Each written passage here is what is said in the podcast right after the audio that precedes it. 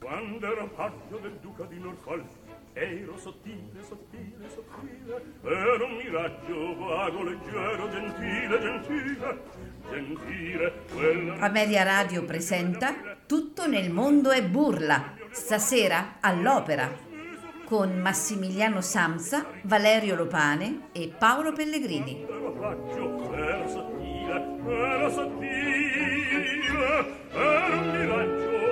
Leggero, gentile, gentile, gentile.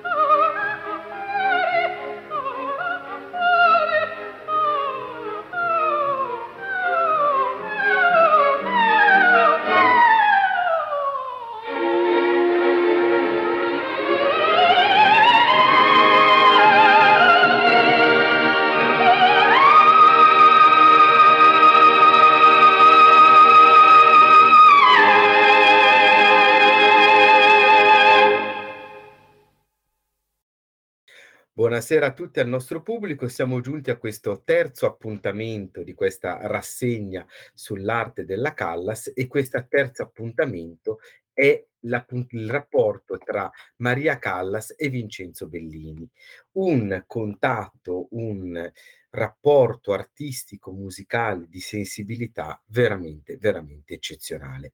Abbiamo scelto come nome per questo terzo appuntamento In mia man alfin tu sei, evidentemente riavolendoci riallacciare a un momento fondamentale nell'opera Norma, cioè l'ultimo grande duetto tra Polione e Norma stessa, appunto, in cui proprio la Callas riusciva a trovare, secondo il modello di, eh, illustrissimo di Giuditta Pasta e il desiderio di Bellini stesso, appunto quella volontà enciclopedica, così troviamo scritta nelle lettere che eh, Bellini manda alla Pasta mentre sta componendo l'opera, poteva adeguarsi perfettamente alle straordinarie capacità interpretative, drammaturgiche, di sensibilità, di fraseggio, appunto, della, di Giuditta Pasta prima e della Callas poi. Questa serata vuole però essere dedicata a me, a un, a un personaggio che appunto è molto vicino alla nostra professoressa, che è suo marito Guido. Allora è stata una scelta assolutamente fatta col cuore ed è un... un ricordo di Guido sicuramente, ma dall'altra parte anche la dimostrazione altissima dell'arte compositiva di Bellini e della capacità interpretativa di Maria Callas. Laddove, come nel caso appunto di Guido, c'è una persona di grandissima sensibilità, ma non diciamo orientata esclusivamente nell'opera, ma laddove appunto un compositore viene eletto al canto con tanta sensibilità, anche le persone che non sono, diciamo, di ambito lirico sentono comunque un afflato particolare, un trasporto, e questo era il caso di questo duetto di Guido. Quindi questa serata è dedicata a me, da Luisella sicuramente, e dal nostro amico Alessandro, appunto a Guido. Grazie, grazie. In effetti eh, l'interpretazione favorita di mio marito era la Norma interpretata dalla Callas, particolarmente questo duetto In mia man alfin tu sei, che lui amava particolarmente nell'edizione del millenovecentosessanta, quella con Franco Corelli. Grazie. Ma figurati. Allora già ormai, diciamo che ormai abbiamo già chiarito, abbiamo svelato l'arcano, quindi c'è la professoressa, che ormai è così, e l'amico Alessandro Mormile, per noi semplicemente Alessandro, Alessandro. che evidentemente, che appunto questa sera sarà una chiacchierata tra, tra amici come sempre, con un, questo meraviglioso oggetto che appunto è Maria Callas eh, che interpreta Bellini. Abbiamo sentito in controsigla la prima incisione della Callas per la cetra con Serafin della scena della pazzia dei Puritani, che diventa determinante non solo nel cammino callassiano, ma per così dire nel, eh, nel contesto storico dell'interpretazione, con qualcosa di assolutamente eccezionale. Infatti Luisella, la Callas era impegnata alla Fenice ad eseguire l'opera più lontana possibile dalla, eh, dai Puritani, dall'Elvira dei Puritani, che era appunto la Valchiria. Poi cosa successe?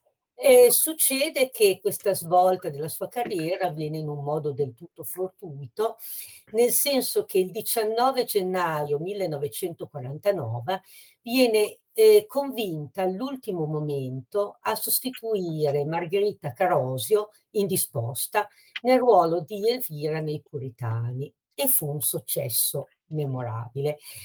Eh, qui c'è un piccolo aneddoto che io racconto esattamente come l'ho trovato.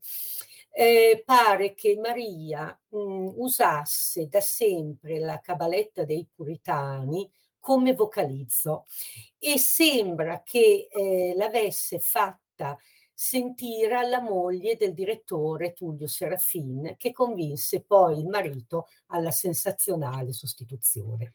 Questo è un aneddoto, non so se sia vero, comunque così viene raccontato. Ehm, la, I Puritani vengono poi eh, cantati da Maria Callas nel, viene, nel millenovecentocinquantadue a Città del Messico. Poi abbiamo ehm, l'incisione EMI del millenovecentocinquantasette e ancora Dallas nel millenovecentocinquantasette. Eh, mentre invece eh, non vengono registrate le interpretazioni fatte al fianco del nostro Bastianini, eh, purtroppo, come, evidentemente. purtroppo come abbiamo detto. Benissimo. Allora, Alessandro, io ho iniziato, diciamo, seguendo un po' un, la linea cronologica delle opere, che del rapporto tra la Callas e Bellini. Secondo te è qual è stata la, la svolta veramente epocale, leggendaria della Callas come Elvira?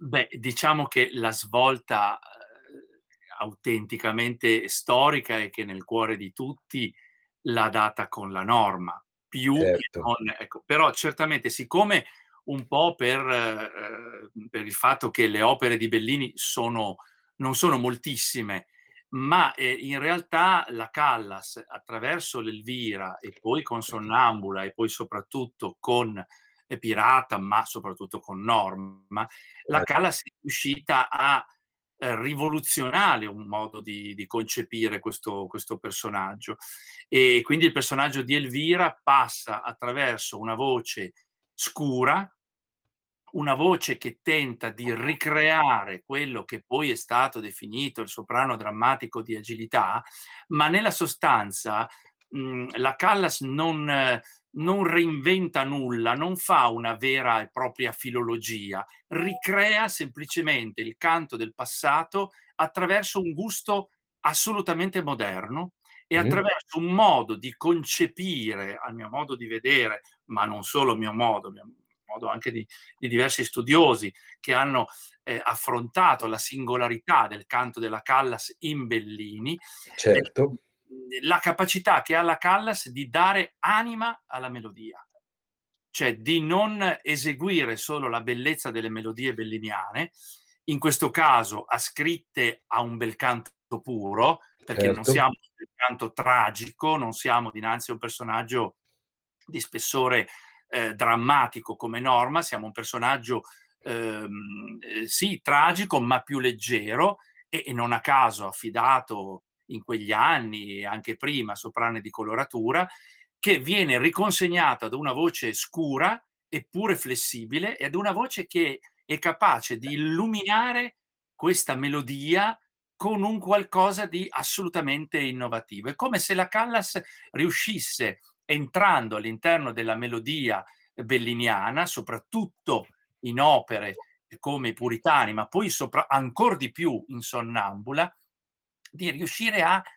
creare questa vitalità intima, questo patetismo soggiogante che è tipico della melodia belliniana, e a ricrearlo con uno stile assolutamente moderno, consapevole del passato e consapevole di quello che era avvenuto dopo le grandi eroine del canto ottocentesco.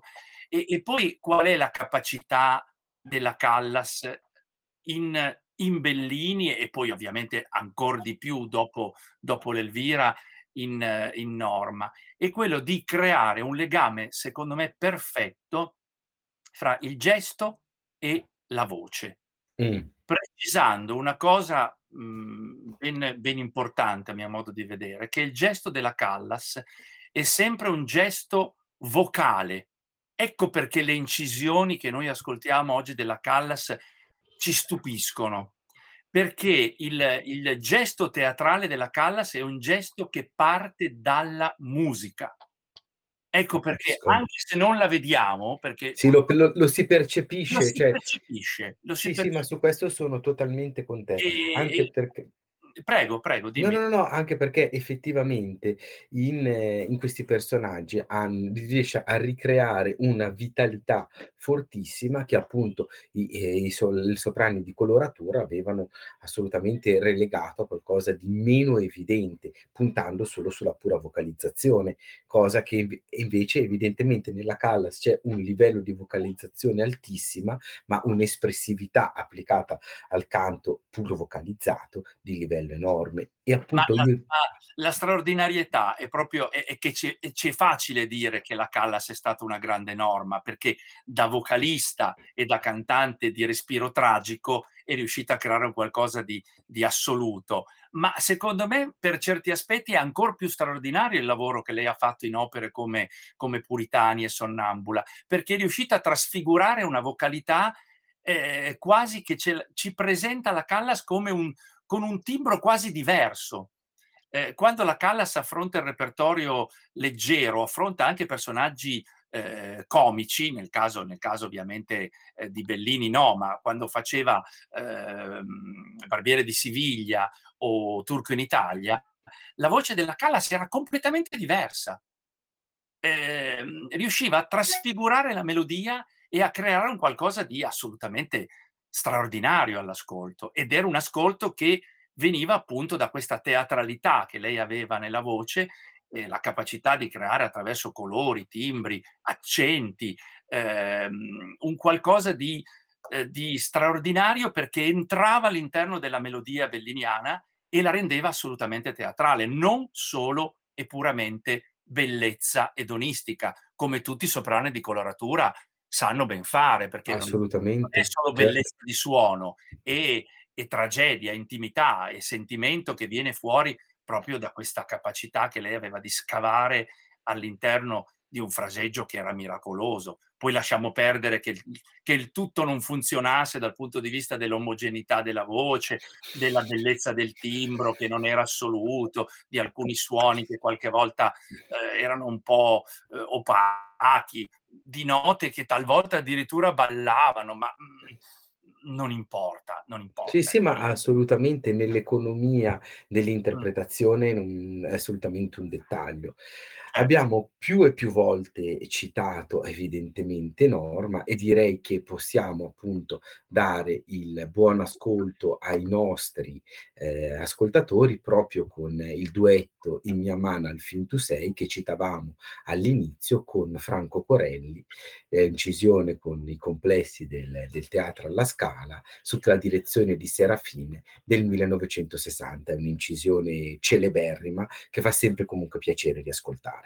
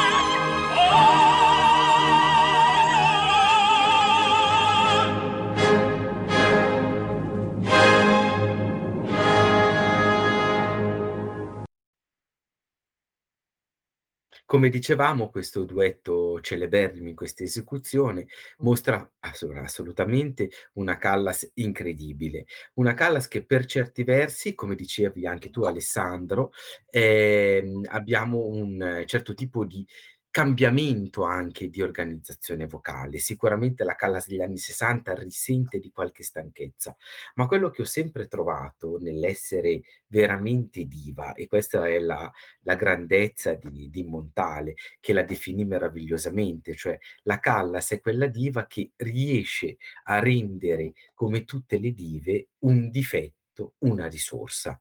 Cioè il difetto che la Callas poteva avere magari in impuri termini esecutivi e vocali vengono comunque considerati come elementi di, mh, della distruzione di quella che è la figura, anche la, la chiusura per certi versi di un'epoca. Io ho sempre visto Norma come una figura di, di tramonto, cioè lei sa benissimo che verrà poi questo più fiero condottiero che viene detto, anticipato da Oroveso, cioè Cesare è in arrivo e il mondo druidico ormai è vicino alla fine e con lei si sta distruggendo tutto. E quindi io ho sempre visto in questa distruzione, eh, diciamo, delle alterne eh, sorti delle, appunto, umane, una metafora anche della figura di Norma.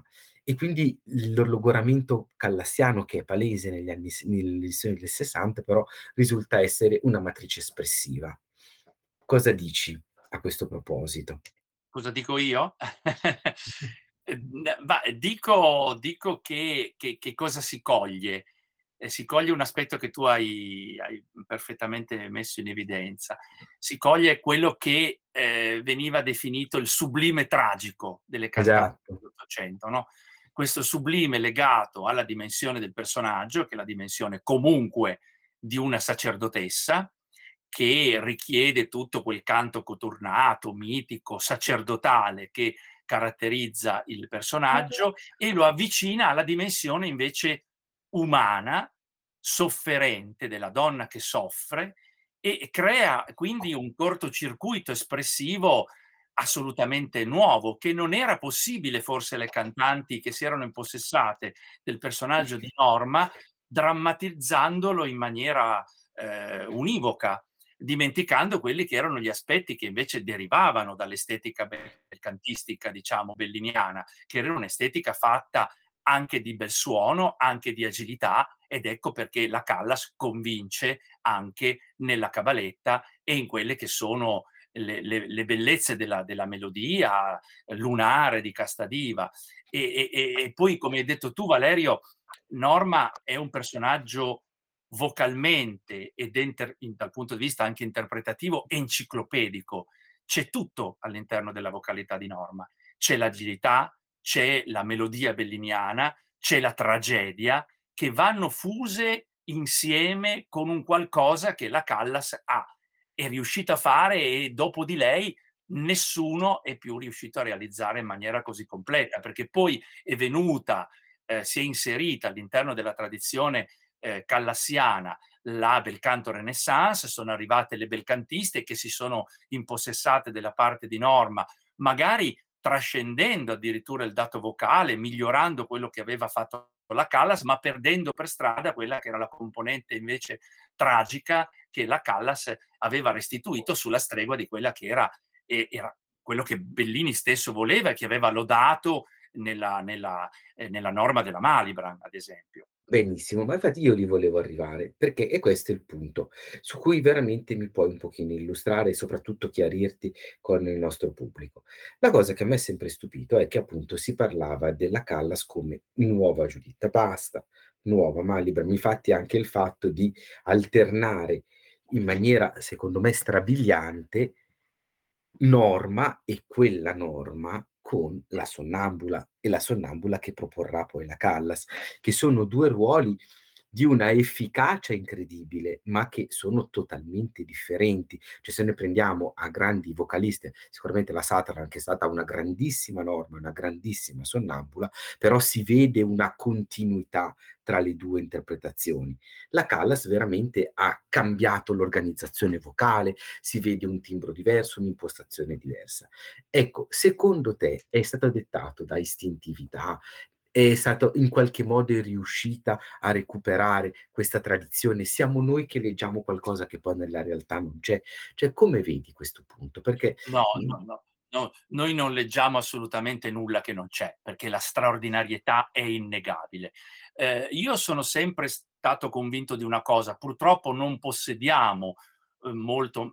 Il materiale video è poco, ma parla. Ci parla certo. Moltissimo. E ovviamente poi ci parlano i dischi, perché i dischi rivelano quello che ho detto, è una gestualità che nasce dalla musica, e quindi ecco perché i dischi ci affascinano nonostante non possiamo avere i video. Ma che cosa, che cosa c'era di così straordinario nella Callas, a mio modo di vedere? L'istinto. L'istinto che gli veniva dalle sue origini, da una capacità che lei aveva di, di ricreare qualcosa che forse neanche lei stessa si rendeva perfettamente conto, ecco.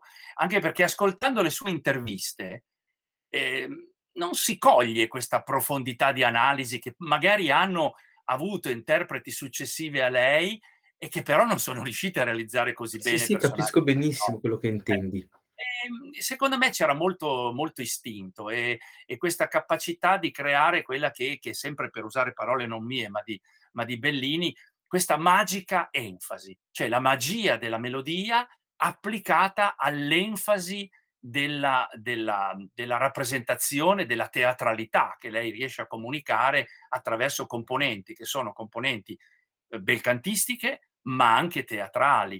E, e quindi si ricrea quel sublime tragico che dicevo prima, che caratterizza nel, al massimo grado La, la Norma della Callas e, e la rende ancora oggi inimitabile, anche se poi, se prendiamo l'opera eh, e la partitura al microscopio, ci sono la Cavaillé, la Sutherland, la Sills e forse anche eh, interpreti odierne che riescono a comunicarci qualcosa di più dal piano, sul piano della bellezza, ma sul piano di questa, di questa incisività di fraseggio alto, tragico, coturnato, mitico, sacerdotale, chiamatelo come volete. No, la Callas resta Resta unica, resta unica. Su questo siamo tutti d'accordo, assolutamente. Infatti, io dico sempre: con il suo Sediziose voci o il suo Dormono entrambi o I tornerà pentito, cioè Supplichevole amante, ecco, in tre parole tu hai di fronte la tragedia di una donna che nessuno ha mai reso più come lei, e in questo è la grandezza dell'interprete, assolutamente. Poi Ma... penso che la Callas possedesse anche quel senso della declamazione. Lei non ha affrontato, in, sì, in realtà in, in teatro ha cantato l'Efigenie, ha, ha avvicinato Gluck. Questa conoscenza del declamato gluckiano, che deriva da una tradizione non italiana ma francese, si ritrova nel canto della Callas, e, e questo declamato francese rivive nelle interpretazioni anche del repertorio italiano callassiano, e quindi abbiamo questa declamazione che, che, che era tipica delle, delle cantanti auliche del, del, della fine del Settecento e dei primi dell'Ottocento, e che, che la, la, la, la Callas dimostra di, di, di comprendere, non so se per studio o appunto, come ho detto, per istinto. Certo. Ma è una componente sicuramente straordinaria all'interno di questa cantante, e siamo ancora qui a parlarne oggi, Valerio. Assolutamente, ma, ma assolutamente. Quindi... E poi la cosa che io, quello che ho sempre detto, quando io ho incominciato ad ascoltare musica, diciamo intorno più o meno alla metà degli anni Ottanta, cioè, io parlo queste incisioni, diciamo, degli anni cinquanta, sono, erano passati trenta anni, ora da, dalla metà degli anni Ottanta ne sono passati quasi quaranta. Quindi diciamo che se mettiamo insieme, cioè, ormai sono, sono robe di settanta anni fa, che all'epoca di quando ero ragazzo io, cioè, erano le incisioni di, di Gigli, di, eh, di Pertile, che comunque io ho sempre percepito, cioè, lontane. Mm. La Callas è odierna, questo è una cosa che mi ha sempre lasciato sbalordito.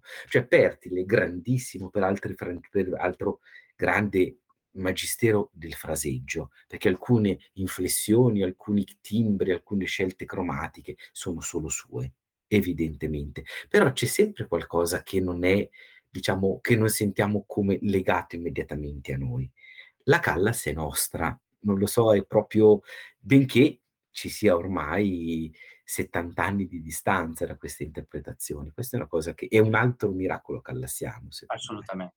assolutamente. Ma Luisella, vogliamo un pochino, siccome la Norma è stata l'opera che poi fondamentalmente è stata l'unica ad essere saldamente in repertorio, perché i Puritani, le recite sono state comunque non poi molte. La Sonnambula in repertorio dura circa tre anni e Il Pirata, lo vedremo anche lì, sono fu comunque qualche allestimento in un'epoca piuttosto eh, ristretta. Norma invece abbraccia praticamente tutta la carriera.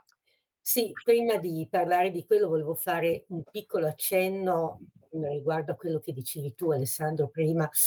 Ehm, avevo letto eh, un perfido giudizio di un critico su una grande collega di Maria Callas che aveva interpretato Norma, aveva detto: paragonandola a Maria Callas c'è fra la stessa differenza che passa fra una sacerdotessa e una madre badessa. Mm. Questo era stato un giudizio cattivo comunque. Ehm, allora, dei quarantasette ruoli del suo repertorio, eh, Norma è quello più interpretato. E il debutto avviene a Firenze e Maria Callas nel quarantotto. Eh, Maria Callas eh, utilizzerà anche questo ruolo per il suo debutto in grandi teatri, per esempio al Covent Garden a Londra il debutto nel cinquantadue e poi il suo debutto negli Stati Uniti a Chicago nel cinquantaquattro e poi al Metropolitan nel cinquantasei. Eh, una grande Norma eh, è quella del, appunto, del Covent Garden del millenovecentocinquantadue, dove la Callas è al massimo della sua forma. E un'altra grandissima Norma è quella della Scala del cinquantacinque con direttore Serafin. È un'interpretazione che ricorda quella di Londra e pare, secondo almeno i critici, quello che io ho letto, addirittura superiore, anche perché è grandioso in questo caso la direzione di Serafin che riapre alcuni tagli che nella tradizione erano stati chiusi. E poi c'è l'episodio mh, molto, molto famoso della famosa recita abbandonata, quella di Roma.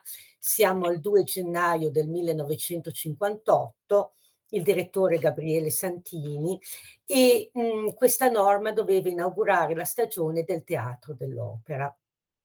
Ora, pare che il teatro non fosse riscaldato e che Maria Callas avesse preso un raffreddore durante le prove e che non volesse cantare. Era una serata di gala, era, preside- era presente il Presidente della Repubblica, che se non sbaglio era Gronchi, e la direzione del teatro insiste, Maria Callas canta.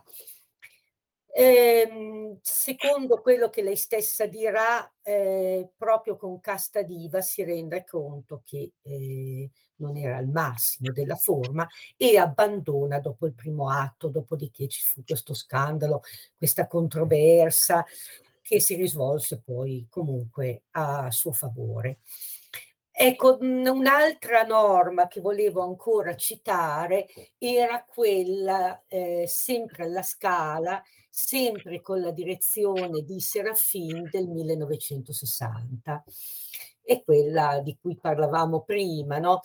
Eh, qui invece di Eh, Mario del Monaco come Pollione abbiamo Franco Corelli. E, mh, prima di mh, questa Norma eh, Maria Callas aveva rifiutato per mesi tutta una serie di ruoli e tutta una serie di scritture e mh, le grandi opere del millenovecentosessanta sono praticamente due, Norma e il Poliuto. Tra l'altro il ruolo di Paolina nel Poliuto fu anche l'ultima sua creazione teatrale. Eh, questa seconda Norma, che viene incisa per la, per la EMI per la seconda volta, è preceduta da due recite nell'Arena di Epidauro, eh, nella quale mh, di nuovo eh, Callas e Serafin erano tornati a lavorare insieme. E, mh, Questa incisione sta proprio a dimostrare quella era stata l'evoluzione eh, della Norma, della Callas, dal, attraverso questo decennio, dagli anni cinquanta agli anni sessanta. È una Norma molto sfaccettata, molto morbida, molto complessa, ehm, una casta diva affascinante, e si tratta praticamente anche di quella che è la conclusione, se vogliamo, della collaborazione di Maria Callas con Tullio Serafin. Poi chiaramente ci furono anche delle altre Norme a Berlino, a Londra nel sessantatré, ma questa mh, del sessanta rimane un po' un'icona in quello che è stato il suo percorso. Ah, sicuramente. Ora, abbiamo parlato dell'elemento comune con Giuditta Pasta, e quindi vediamo di creatrice fu di Norma, creatrice fu di Amina. Abbiamo scelto come pagina appunto la cabaletta finale A non giunge un man pensiero, direzione di Bernstein, ed- edizione evidentemente celeberrima, assolutamente nota, quella del cinquantacinque alla Scala. Buon ascolto.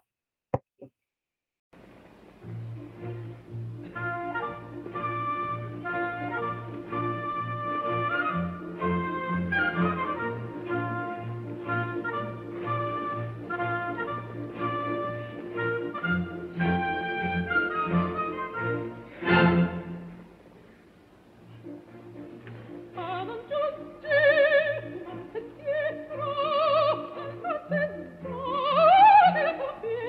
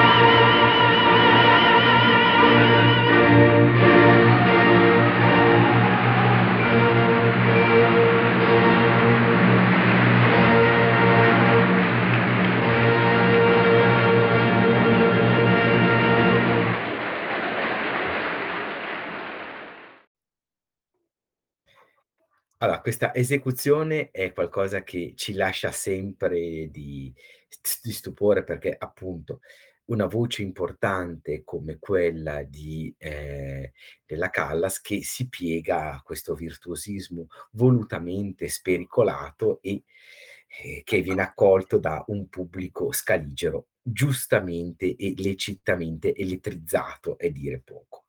Quello che però stupisce è come il titolo che abbiamo dato a questo terzo momento è come il vischio divenne violetta, cioè nel senso come il cambio di questo clima coturnato che dicevamo prima, eccetera, dalla grande tragédienne che evoca appunto anche il declamato francese, sicuramente anche un clima glucchiano, si trasformi in questo idillio campestre meraviglioso per i toni appunto smussati, qual è la parte della sonnambula.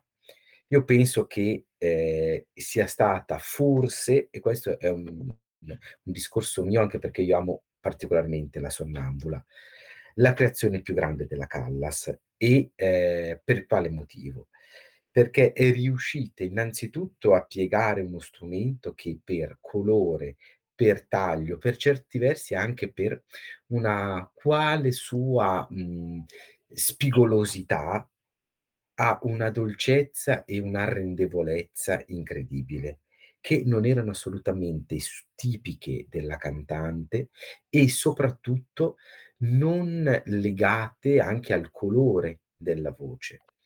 Dall'altra parte io penso che questo colore grigio perlaceo che ha dato alla, alla Madamina, alla Callas, sia veramente unico, anche perché ha ricreato in questo autenticamente stata la degna erede della Pasta, eh, ha ricreato un valore enorme nei recitativi, cioè un Care compagne come viene declamato dalla Callas, o a Se una volta sola, cioè tutta la grande scena finale de, di Amina, cioè proprio la scena del sonnambulismo, hanno acquisito grazie a lei un, uno spessore malinconico straordinario. E soprattutto scene che magari in altre edizioni, o perché non richiedevano vocalmente l'eccezionalità, o come Lieta al tempio felice ne fa scorta durante la prima scena del sonnambulismo, quella nella stanza del conte, abbiamo una tale forza di dolenza che è veramente strabiliante.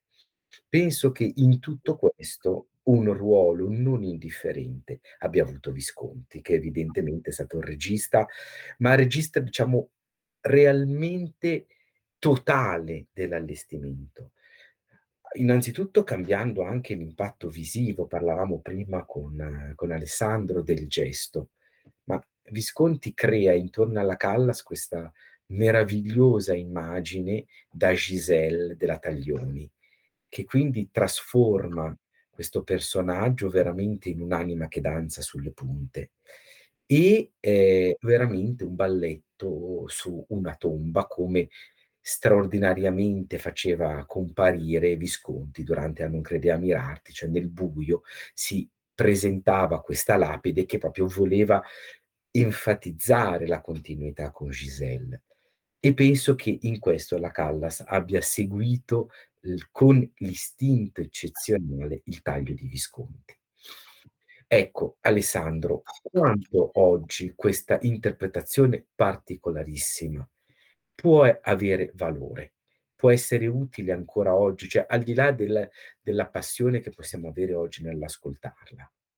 Quanto? Ha un valore, ha un valore straordinario, perché ci restituisce, e non voglio ripetere quello che hai già detto tu, il clima di quest'opera, che è sì un idillio campestre, ma è un'opera di mezzo carattere, mezzo carattere in cui ehm, ci sono componenti, ehm, eh, sì, magari anche drammatiche, ma mitigate dalla, dal, dalla caratteristica stessa che ha quest'opera, e, e che viene assolutamente colta dalla Callas e poi trasfigurata attraverso il suo fraseggio. Quindi secondo me, e sono assolutamente d'accordo con te, è una delle interpretazioni che oggi mh, personalmente mi muovono ancora ancor più che Norma.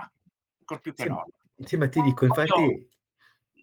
proprio per quello che hai detto tu. Eh, no, non ho nulla da, da... Ma infatti ti dico, io mi ritrovo tantissimo in quello che potrebbe essere un clima alla Gazza Ladra, cioè se, mh, se poi per carità la, la storia è stata quella, ma sarebbe stata una ninetta dire eccezionale e finché tanto riduttivo, perché avrebbe ha saputo avere una felicità di agilità nella prima parte, poi nella scena del carcere via via sarebbe stata straordinaria, però come appunto lo è in questa, in questa Sonnambula. Quindi dal punto, dal punto di vista acrobatico nel, questo finale che abbiamo ascoltato, vabbè, la nota addirittura smorzata nella ripresa con la voce che aveva, ecco, sì sì, ma infatti sottigliarla in una maniera assolutamente magica, eh. Sì, ma infatti ti dico, per carità, Il, io amo molto l'opera ed è secondo me una delle creazioni sue più strabilianti, e poi appunto questa edizione pure con gli scompensi di Bernstein, perché percepisci che comunque non è mh, esattamente, non dico la sua tazza del tè per dire alla britannica, però che non è proprio il suo campo d'elezione, però dall'altra parte ha questi momenti anche di alternanza temporale che non è proprio perfettamente idiomatica magari con Bellini, però cioè veramente strabiliante e lascia stupefatti assolutamente. Ora l'ultima creazione della Callas è stata quella appunto del, del Pirata, un pirata che fu anche l'opera che concluse per certi versi la stagione d'oro della, eh, della Callas alla Scala, proprio anche in seguito al, allo scandalo di cui si parlava eh, prima del, della famosa cancellazione della recita, della seconda parte della recita di Norma. D'altra parte però il Pirata, ultima creazione bellinana della Callas, anche in questo caso occupò un lasso di tempo molto breve, perché c'è stata appunto l'edizione della Scala, poi altre edizioni presente in un recital famosissimo della Scena delle Pazzie e presente in concerto, però comunque in un lasso di tempo brevissimo. Evidentemente ci sentiamo uno stralcio dalla grande scena della Pazzia di Imogene. Buon ascolto.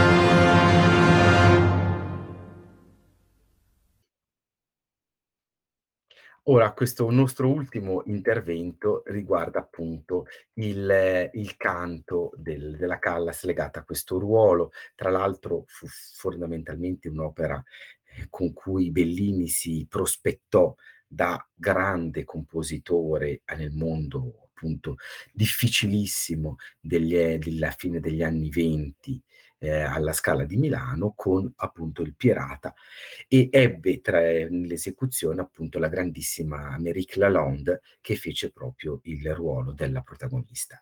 La Callas rifece alla Scala con un cast d'eccezione che fu Corelli e Bastianini.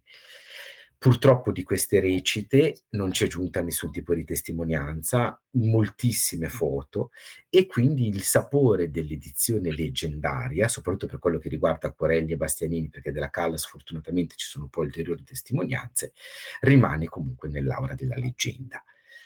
E poi comunque la, la Callas eseguì, al di là del recital delle pazzie celebri di cui dicevamo, qualche volta ancora l'opera, sia in recital che in esecuzione quasi completa. Luisella, quali sono le caratteristiche di questo approccio con questa opera del giovanissimo genio catanese?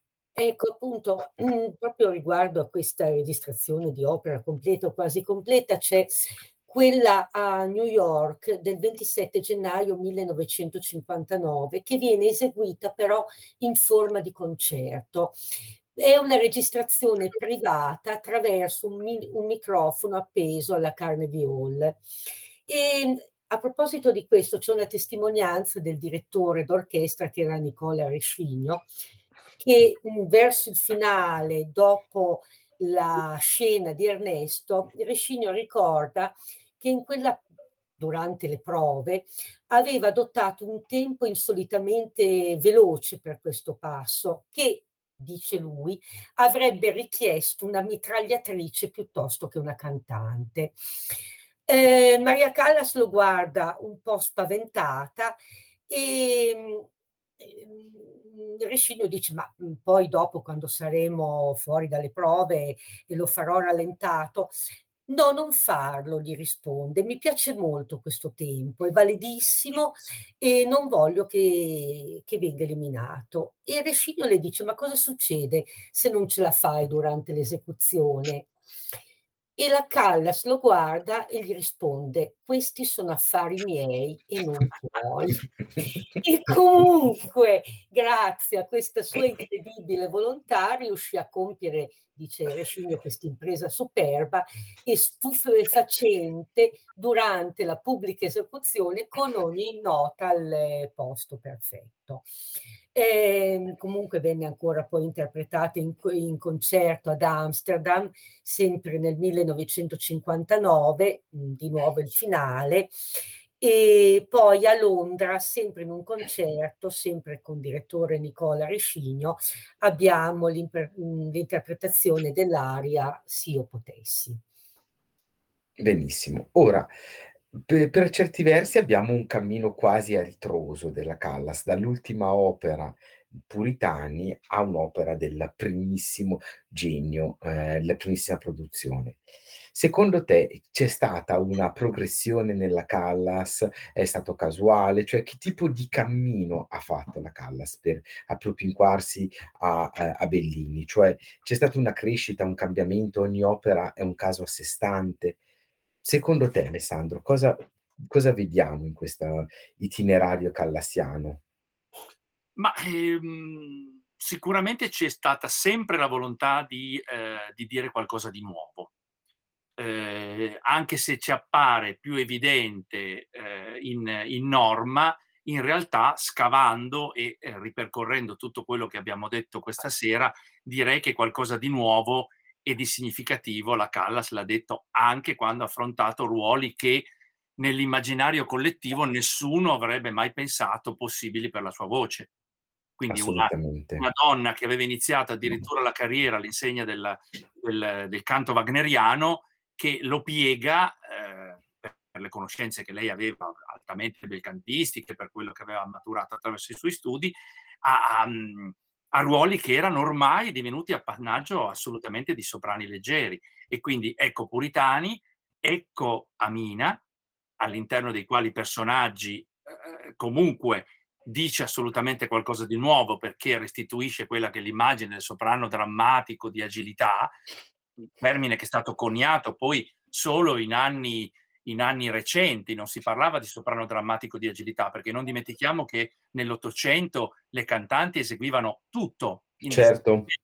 Ecco, e quindi questo ci, ci può far riflettere anche su come era possibile che una Pasta, una Malibran affrontassero, esattamente come ha fatto la Callas, ruoli così agli antipodi, e perché evidentemente riuscivano a farlo con la stessa espressività, con la stessa teatralità, con la stessa eh, intensità che la Callas riusciva a trasmettere. E, sicuramente. E, e quindi mh, le degenerazioni sono poi, se così vogliamo chiamarle, sono poi venute dopo, cioè quelle di ascrivere e circostanziare i personaggi al soprano leggero, al soprano di coloratura, al soprano drammatico. E la Callas eh, ha fatto lezione in tutti i personaggi belliniani che ha, che ha interpretato, e ovviamente anche, anche nel, nel Pirata.